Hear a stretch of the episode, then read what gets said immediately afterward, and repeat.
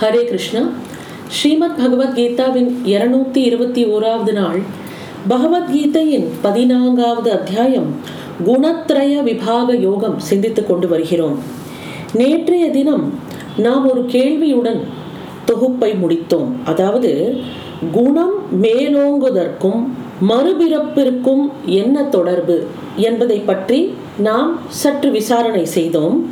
இன்றைய தினம் அந்த விளக்கத்தை நாம் பார்ப்போம் இனி பதினான்காவது ஸ்லோகம் यदा सत्त्वे प्रवृधे तु प्रलयं याति देहभृत् तदा उत्तमविदां लोकान् अमलान् प्रतिपद्यते யதா து எப்பொழுது சத்வே பிரவ்ருதே சத்வகுணம் ஓங்கி இருக்கும் பொழுது தேகபிருத்து தேகத்தை எடுத்தவன் அதாவது ஜீவன் பிரளயம் யாத்தி மரணம் அடைகிறானோ ததா அப்பொழுது உத்தம விதாம் மகத்தத்துவத்தை அறிந்தவர்களுடைய அமலான் லோகான் குற்றமற்ற உலகங்களை பிரதிபத்தியத்தே அடைகிறான். அதாவது ஒருத்தர் மரணம் அடையும் போது அவருக்கு அந்த தருணத்தில் எந்த குணம் மேலோங்கி இருக்குமோ அவர் அதற்கு ஏற்க உலகத்தை அடைகிறார் என்று பகவான் சொல்கிறார். தேகம் எடுத்துள்ளவன் சத்துவகுணம் ஓங்கியிருக்கும் பொழுது மரணம் அடைவானாயின் ஞானவான்களுடைய நல்ல உலகங்களை அடைவான். உடலை விடும் பொழுது உள்ளத்தில் என்ன எண்ணம் நிலைத்திருக்கிறதோ அதற்கு ஏற்ப மறுபிறப்பு அமைகிறது. சத்வகுணம் ஓங்கி இருக்கும் பொழுது தெய்வீக சிந்தனையில் இருப்பது உறுதி. பிரம்மலோகம் முதலிய இடங்களில் சத்துவகுணமே நிறைந்திருப்பதால் அந்த மனிதன் அந்த லோகத்தை அடைகிறான். உத்தமத்தை அறிந்தவர்கள் என்று ஈண்டு இயம்பப்படுவது பிரம்மா அல்லது ஹிரண்ய கர்ப்பன் அறிந்தவர்களாம். ஆனால் அவர்களுடைய அந்த ஞானம் இன்னும் பரஞானம் ஆகவில்லை. அதாவது சத்துவ குணத்தில் மேல் அந்த சத்துவ குணம் மேலோங்கி இருக்கும் பொழுது ஒத்தன் மரணம் அடைந்தான் என்றால் அவன் பிரம்மலோகத்தை போய் அடைகிறான் ஆனால் அந்த பிரம்மலோகத்தில் இருப்பவர்களுக்கு கூட பரஞானம் என்பது முழுசாக வரவில்லை என்று பகவான் சொல்கிறார் அடுத்த ஸ்லோகம் ரஜசி பிரலயம் கத்வா कर्मसङ्घिषु जायते तथा प्रलीनः तमसि மூடயோனீஷு ஜாயதே ரஜசி ரஜோகுணத்தில் பிரளயம் கத்வா மரணம் அடைந்து கர்ம சங்கிஷு கர்மப்பற்றுடையவர்களிடத்தில் ஜாயத்தே பிறக்கிறான்.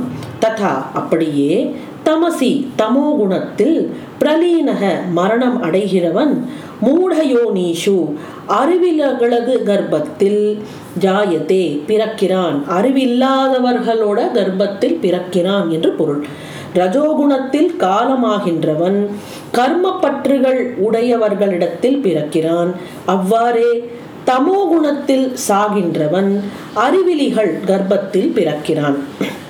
முன்பு சொன்ன சத்துவகுணத்தில் உடலை உகுப்பவன் முழு அறிவோடு அமைதியாக சாகிறான். ரஜோகுணத்தில் மரணமடைபவன் பதைபதைப்போடும் ஒரு ஆவலோடும் துன்பத்தோடும் உயிர் துறக்கிறான்.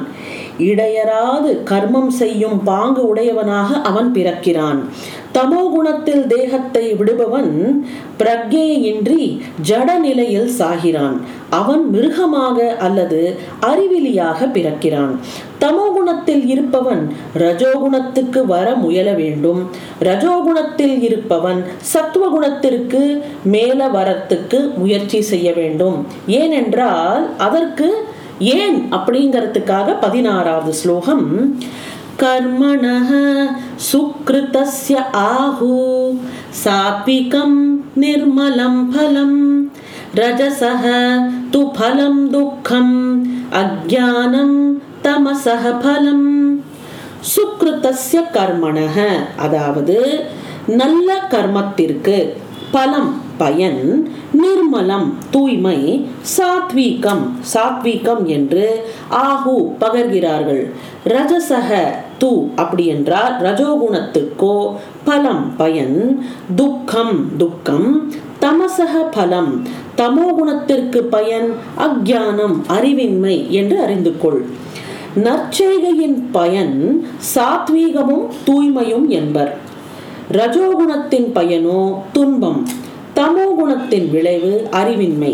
இதுதான் கான்சிக்வன்ஸ் தமோ குணத்தில் இன்று தொழிலின்மையும் தீவினையும் தோன்றுகின்றன.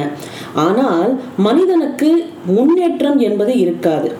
இப்போ தமோ குணத்தில் இருக்கிறவன் சோம்பலாக இருப்பான். அப்போ முயற்சி எதுவும் இல்லாததுனால முன்னேற்றமும் இருக்காது.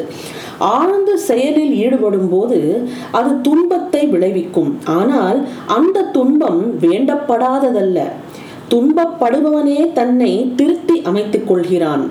மனிதனுடைய முன்னேற்றத்திற்கு துன்பம் பயன்படுவது போல வேறு எதுவுமே பயன்படுவதில்லை. துயரத்தால் தன்னை தூயவனாக்கிக் கொள்கிறவன் நல்ல செயலுக்கு வருகிறான். அப்பொழுது தர்மம் அவன் மூலம் திகழ்கிறது. அதனால் அவன் சத்துவ குணம் எய்துகிறான் தூயவன் ஆகிறான். இப்போ இது வந்து ஸ்டெப் வைஸ் பகவான் இங்க ரொம்ப அழகாக எக்ஸ்பிளைன் பண்றார். என்ன சொல்றார்? தமோ குணத்தில் இருப்பவன் ரொம்ப மோசமான நிலை. ஏன்னா அவன்கிட்ட வந்து சோம்பலா இருப்பான் சட்டையா இருப்பான் முயற்சியே இருக்காது முன்னேற்றமும் கிடையாது. இதோட ஒரு ஸ்டெப் பெட்டர் என்பதுதான் ரஜோகுணம்.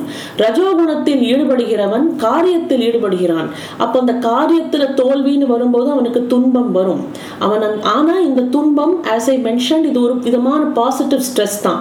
ஏன்னா துன்பப்படும் போது நாம் ஏன் இவ்வளவு துன்பப்படுகிறோம்? அப்படிங்கிற அந்த கேள்வி மனசுல வரும்போது அவன் தூய்மையை நோக்கி போகிறான். அப்போ அவன் மூலமாக தான் இந்த தர்மம் என்பது திளைக்கிறது ஏன்னா அவன் தன்னை துன்பப்படப்பட அவன் தன்னை திருத்திக் கொள்கிறான். திருத்திக் கொள்ளும் போது அவன் மூலமாக தர்மம் திகழ்கிறது. அப்பொழுது என்ன ஆகிறது சத்துவ குணம் எய்தி அவன் தூயவன் ஆகிறான்.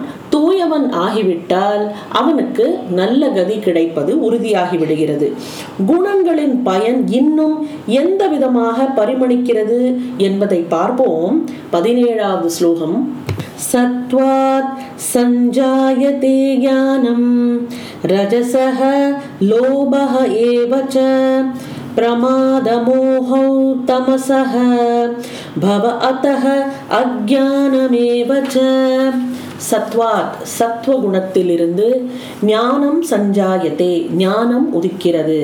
ரஜசக ரஜசிலிருந்து லோபக ஏவச்ச பேராசையே தமசக தமசிலிருந்து அக்ஞானம் அக்ஞானமும் பிரமாத மோகோ ஏவச்ச கவனமின்மையும் மதிமயக்கமும் பவத்தக உண்டாகின்றன.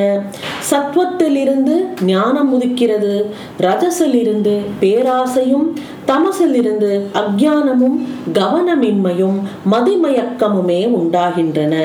இதனால்தான் மனிதன் படிப்படியாக கீழான குணங்களிலிருந்து மேலான குணங்களுக்கு போக ஓயாது முயற்சி செய்ய வேண்டும். இதை தான் பகவான் இந்த சாப்டர்ல வந்து மெயினா ஸ்ட்ரெஸ் பண்றது இந்த பாயிண்ட்ல தான். How do we make a progress அடுத்தது பதினெட்டாவது ஸ்லோகம் பார்ப்போம். ऊर्ध्वं गच्छन्ति सत्त्वस्ता मध्ये तिष्ठन्ति राजसाः जगन्यगुणवृद्धिस्ताः अधः गच्छन्ति तामसाः சத்வஸ்தாக சத்வகுணத்தில் உள்ளவர்கள் ஊர்தவம் மேல் நோக்கி கச்சந்தி போகிறார்கள் ராஜசாகா ரஜோகுணத்தில் உள்ளவர்கள் மத்தியே மத்தியில் திஷ்டந்தி நிற்கிறார்கள் ஜகன்ய குண விருத்திஸ்தா கடையான குணம் உடையோர் தாமசாகா தமோ குணத்தில் இருப்போர்.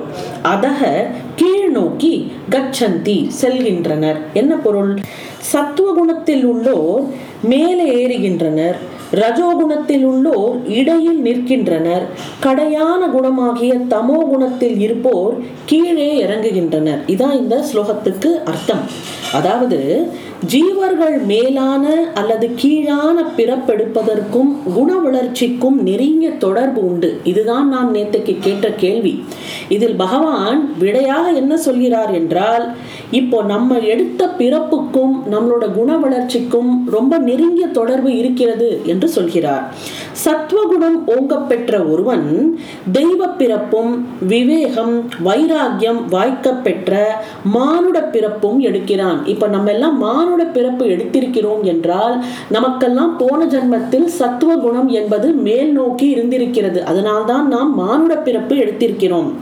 இந்த மானுட பிறப்பை எப்படி பயன்படுத்தி கொள்ளலாம்? அதாவது இந்த மானிட பிறப்பின் வாயிலாக நாம் படிப்படியாக பரத்தை நோக்கி செல்ல வேண்டும். இப்போ இந்த சமயத்துல நமக்கு ரஜோகுணம் மேலோங்கி விட்டது என்றால் ரஜோகுணம் நிறைந்துள்ளவன் கர்மங்கள் பல செய்கின்றான் என்றும் அதில் விவேகமின்மையால் முன்னேற்றம் அடைவதில்லை இந்த சமயத்துல நமக்கு ரஜோகுணம் ஓங்கி இருந்தது என்றால் நம் கர்மத்தில் ஈடுபடுவோம். நாம் தான் கர்த்தா என்று எண்ணிக்கொண்டு ஈடுபடுவோம். அப்போ இதனால நமக்கு விவேகமின்மை இல்லை இருக்கிறதுனால இந்த விவேகம் இல்லாதனால நமக்கு முன்னேற்றம் என்பது இருக்காது. ஆனால் இவன் பிற்போக்கில் போவதும் இல்லை. தனக்கு விவேகம் வரும் வரையில் அவன் நெடுங்காலம் வினையாற்றுவதிலேயே கருத்தும் கண்ணுமாக இருக்கிறான். அப்போ இந்த சைக்கிளில் மாட்டின் இருப்பான். இது வந்து இந்த கர்மத்தோட சைக்கிளில் மாட்டின்று சுத்தின்றே இருப்பான்.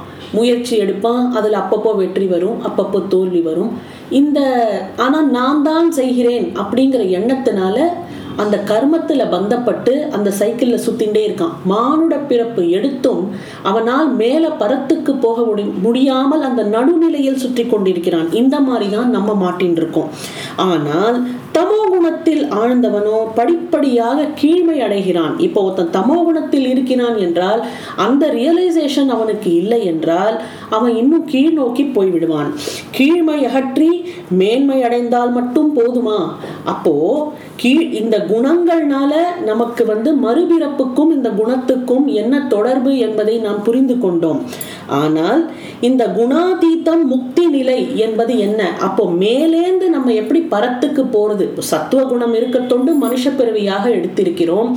இந்த மனுஷ பிறவியிலிருந்து மேலே இன்னும் போவதற்கு ஒரு முக்தி நிலையை அடைவதற்கு நாம் என்ன செய்ய வேண்டும்? இதற்காக விளக்கங்கள் தான் நாம் இனிமேல் பார்ப்போம். பத்தொன்பதாவது ஸ்லோகத்தில் இருந்து பகவத்கீதையின் இருநூத்தி இருபத்தி இரண்டாவது நாளான நாளை உங்களை சந்திக்கின்றேன். நன்றி வணக்கம்.